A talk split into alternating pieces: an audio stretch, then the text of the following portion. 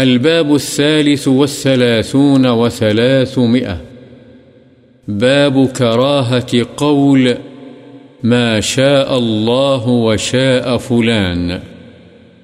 جو اللہ چاہے اور فلاں چاہے کہنے کی کراہت کا بیان۔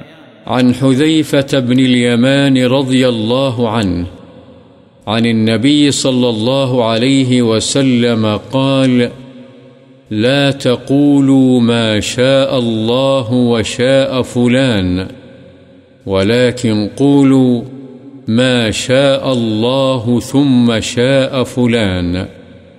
رواه أبو داود بإسناد صحيح.